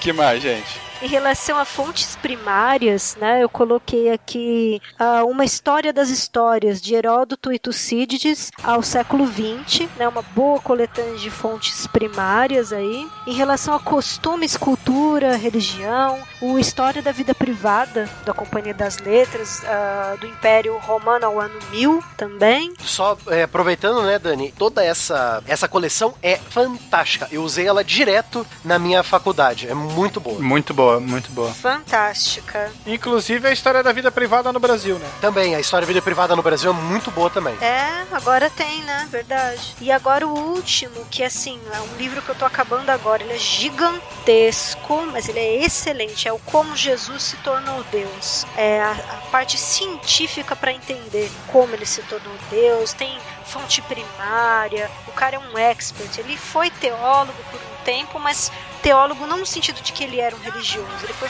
ter essa formação para ter, vamos dizer assim, domínio das fontes que ele estava lidando, mas é um historiador, né? É o Herman D. Bart, ou Bart D. Herman. Então, antes do William falar, eu só pra citar uma outra fonte praticamente primária, o excelente filme A Vida de Brian, que conta exatamente Ah, ótima, ótima. Ah, sensacional. Eu, eu aconselho ainda mais, ainda mais, eu aconselho quem gosta de Idade Média, um filme fantástico, explica detalhadamente como funcionava a Idade Média europeia, principalmente na Inglaterra, né, dos anos 900 até o ano 1200, em busca do cálice sagrado. Cara, a, a filosofia medieval desse filme é impecável. Exatamente. É, ali tem história de mentalidades, né? É, nossa, porque é, realmente as bruxas, se elas pesam mesmo que um pato, elas são feitas de madeira, então elas são bruxas. Eu, pra esse cast, eu li Asterix e Obelix. Que é sensacional. É, Asterix, o. Não sei se é no Asterix o Gaulês, tem uma página na qual ele e o Obelix vão se voluntariar para ser legionários romanos. Que aí ele faz uma, um, um link quando o, exército romano já estava sendo, de certa forma, tomado pelos mercenários. Aí eles entram na. Tem uma banquinha ali onde você tem um centurião e ele fala: é, Me deem seus nomes e que eu vou inscrevê-los no exército. Aí tem um grego, tem um bretão, tem um belga, tem um godo. Chega um egípcio e no balãozinho tem uns hieróglifos assim. Aí o centurião chama: Tradutor. E ele fala: ah, ele tá perguntando se aqui é um hotel. E aí ele fala, diga que sim e peça pra ele deixar o seu nome. É, é bem interessante. Você encontra várias passagens bem legais que trata a história de forma lúdica, evidente, de uma forma bem divertida, mas que você pode usar tranquilamente para entender um pouquinho dessa rebordosa que estava acontecendo nessa época. Eu coloquei na, na pauta dois clássicos, que eu acho que todo historiador já leu, que é o Pierre Grimal, Império Romano, e tem também o Edward Gibbon, Declínio e Queda do Império Romano, que já foram publicados aqui no Brasil. E eu peguei um mais da minha praia, que é do Arthur Farrell, A Queda do Império Romano, a explicação militar, que também foi publicado aqui no Brasil no finalzinho dos anos 80. Fica a sugestão aí para quem tiver afim de buscar um pouquinho mais de informação sobre isso. Ninguém vai citar o fofoqueiro, ninguém vai falar do Suetônio. Sério? O homem fofoca era o. Como que é o nome dele lá? É o Nelson Rubens. Nelson Rubens, de Roma? É isso aí. Cite você então, Dani, o Suetônio. Pronto, Suetônio, fonte primária. As quentinhas ali das celebridades romanas, políticos, só a parte podre. É com ele. Muito bom. E tem aquele filme, né? O Prometheus. Ah, claro. Ah, não! Sempre vale, né? Afinal de contas, Prometeus, essa coisa meio grega, né? Império do Oriente, grego, tudo. A gente tem que descobrir qual é o filme que o Malta odeia, porque o Silmar não tá aqui pra encher o saco dele. Verdade. Em memória do Silmar. Hip Silmar. que horror.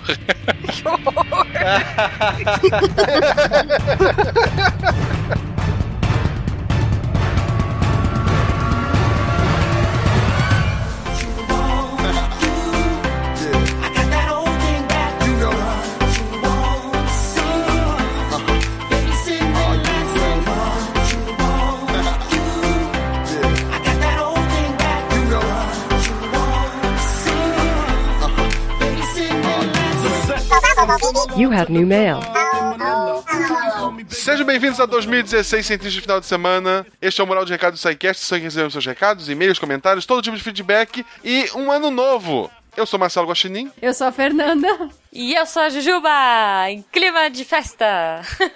Passou a, o carnaval das pessoas normais, passou o carnaval dos nerds, que é a Campus, Exatamente. e agora a gente já pode começar 2016. Não, não, eu ainda vou entrar em férias. Olha essa Fê, dando inveja na gente. Agora, final de, de fevereiro, daí sim eu vou entrar em férias. Aí só lá em março é que começa o ano propriamente dito. Mas aí, Márcio, eu tenho umas férias pra tirar também. Ai, faz inveja, faz, Marcelo. Na semana passada, eu e o Simar agradecemos, falamos da Campus, mas vocês também estavam lá. Sim, estávamos. Poxa, foi muito bom, gente. Eu queria agradecer demais o carinho de vocês. É, fiquei fã de todo mundo, todo mundo que veio. Enfim, minutinho ali de atenção que a gente teve de vocês foi, foi incrível. E espero que venham mais, muitas outras campos aí pra gente se conhecer. Enfim, muitos outros eventos, porque foi demais. É verdade. Eu também quero agradecer cada um do- dos ouvintes que veio conversar com a gente, que veio nos abraçar, é, mostrar um pouquinho, né, do que sentem pelo SciCast, pelo que nós produzimos para eles. Foi muito legal. A gente encontrou muita gente legal. Inclusive tivemos uma uma fã mirim que se ficou amiga da Maria Eduarda lá na, na campus, a Muriel, ela lá de São Paulo. Muito fofa. Inclusive, elas têm trocado twitters. Uh, tweets, né? Tweets. E, e uma tá com saudade da outra, enfim. Essa campus não foi só legal pra nós, mas foi legal pra Maria Eduarda também. Foi a primeira campus dela e com certeza vai ser a primeira de muitas. Não, e até, assim, eu tenho um momento muito especial. Eu não sei você, Fê, mas aquele ouvinte que veio pra conversar com a gente, quando ele viu a Maria, ele ficou super emocionado e eu achei isso lindo. Eu tô até arrepiada de lembrar. Foi muito bonitinho. Teve um outro ouvinte que veio logo quando nós chegamos, acho que foi no primeiro dia, nós estávamos. Acho que foi a primeira ou segunda vez que nós estávamos rodando ali na campus. Ele encontrou a gente, ele olhou assim: Você, você é o Silmar, pro Silmar. Mas ele falou com tanta emoção de ter visto o Silmar, ele chegou a chorar na nossa frente. E aquilo lá foi muito emocionante, não só pra ele que tava ali, né? Como também pra nós, pro Silmar, pra mim. E mostrou, né? A gente consegue perceber o quão importante é essas pequenas coisas que a gente faz. É, e quanto carinho eles têm, né? E a gente por eles. Poxa, é, eu fico super emocionada. É, eu, eu repito o que eu falei na semana passada. É maravilhoso o carinho que o público demonstrou com a gente. As pessoas me paravam pra bater foto. Eu nunca imaginei isso na minha vida. eu, eu espero estar em todos as campos enquanto a- o pessoal da organização me dá um lugar digno pra dormir, porque eu não vou ficar naquela barraca nem a pau. A Maria tá louca pra na próxima campus acampar. Nunca, nunca. Ficar na barraca. Ela quer ficar com a Muriel numa barraca. Eu falei, ah, filha, eu vou deixar você lá com a Muriel na barraca. Eu vou dormir em outro lugar. Mas não é só de campos, a gente já falou disso nos e-mails da semana passada. Vamos lembrar rapidamente também que tem muita gente perguntando o que aconteceu com o SciCast, ele mudou de nome. Não, ele não mudou de nome. Agora existe o portal Deviante, um portal que tem também o SciCast, além de outros podcasts como Meia Lua, que é um podcast de videogames e mitologia, mais videogame que mitologia, e o Missangas, que é o podcast de humanas do jeito errado, porque errar é humanas. É o podcast meio da Jujuba. Essa semana saiu o episódio 2 sobre como sobreviver a um apocalipse zumbi. Ai, ai, ai, ai, ai. Escutem, ficou maravilhoso. Tava muito bom. Por enquanto ele é quinzenal, mas aproveitem é, o Missangas também. Além disso, milhões de textos todos os dias. Tem resenha do Deadpool, textos sobre astronomia, tudo, tudo, ciência, entretenimento, visite o Portal Deviante, porque todo momento que tu entrar vai ter um material novo. É, na verdade o pessoal perguntou se o SciCast sumiu. Na verdade o SciCast evoluiu, né? Ele é tipo um Megazord, assim. Agora a gente tem muito mais coisa dentro do site. Puxando a minha meus textos lá, Pokémon, é um Pokémon que evoluiu. É. Tá bom, tá bom. Não só do mundo virtual existe no SciCast, o Deviante. Se alguém quiser mandar uma carta física pra gente, como faz, Fernanda? Manda pra caixa postal 466 CEP 89801-974 Chapecó, Santa Catarina. Essa voz ficou muito horrível, né? Aê! É a voz da Xuxa. Jardim Botânico, Rio de Janeiro. Gente, eu falei, ano que vem eu quero levar uma piscininha de criança, encher lá na campus, encher a piscina de cartinha e ficar jogando pra cima. Eu quero me sentir a Xuxa no próximo. na próxima campus, gente. Só se você pintar o cabelo de loiro. Eu me visto de praga. Se tu fizer isso, eu me visto de praga, Juju. Ah, meu Deus! Nossa! Mas isso já tá ficando gigante, vamos ler alguns e-mails. O primeiro e-mail que eu vou ler é da Ana Paula Ramos. Ela disse boa noite, Guaxinim Jujuba. O meu nome é Ana Paula de Brasília, sou estudante de administração há 20 anos. Onde você tá? Não, não, não. Sou maratonista do SciCast e adorei o Missangas. Ah, não, errei. Deixa eu ler o outro e-mail. Ah, seu pilantra. o e-mail que eu vou ler é do Juan Pablo, estudante de engenharia mecânica. Ele tem 22 anos, é de Teresina, Piauí. A mensagem dele: Oi, Marcelo Jujuba e outro que estiver por aí. O outro é a Fernanda, gente. É, o outro ser vivo sou eu, tá? A Fernanda. Isso, pô, ela é pô, primeira dama do SciCast, gente. Eu vou pra rua se fazer essas coisas. É isso aí, Miss SciCast. Não, não, não, não, não. Para com isso, para com isso. Queria agradecer pelo cast de Crime e Castigo. Por duas vezes tentei ler o livro, mas por ser um tanto quanto lento e pelo meu pouco tempo para a leitura, acabei desistindo. Pessoal, muita gente falou isso. O... Por coincidência, era o mesmo título. A gente não comentou. A gente até comentou do livro, mas caiu na edição, pelo que eu escutei o podcast. Uh, a ideia é falar sobre direitos, sobre uh, o homem nasce bom, o homem nasce mal, o Facebook o corrompe, essas coisas. Então, pode ouvir que é sobre direito gente. É isso aí. O SciCast sobre o livro me fez ter vontade de voltar a ler. Eu ainda não ouvi o cast, pois só irei ouvi-lo depois de ler o livro. Cara, não faz isso, não precisa. Ah, vai lá escutar o podcast primeiro. É, pode ouvir o podcast, tem nada a ver, cara. Nada a ver.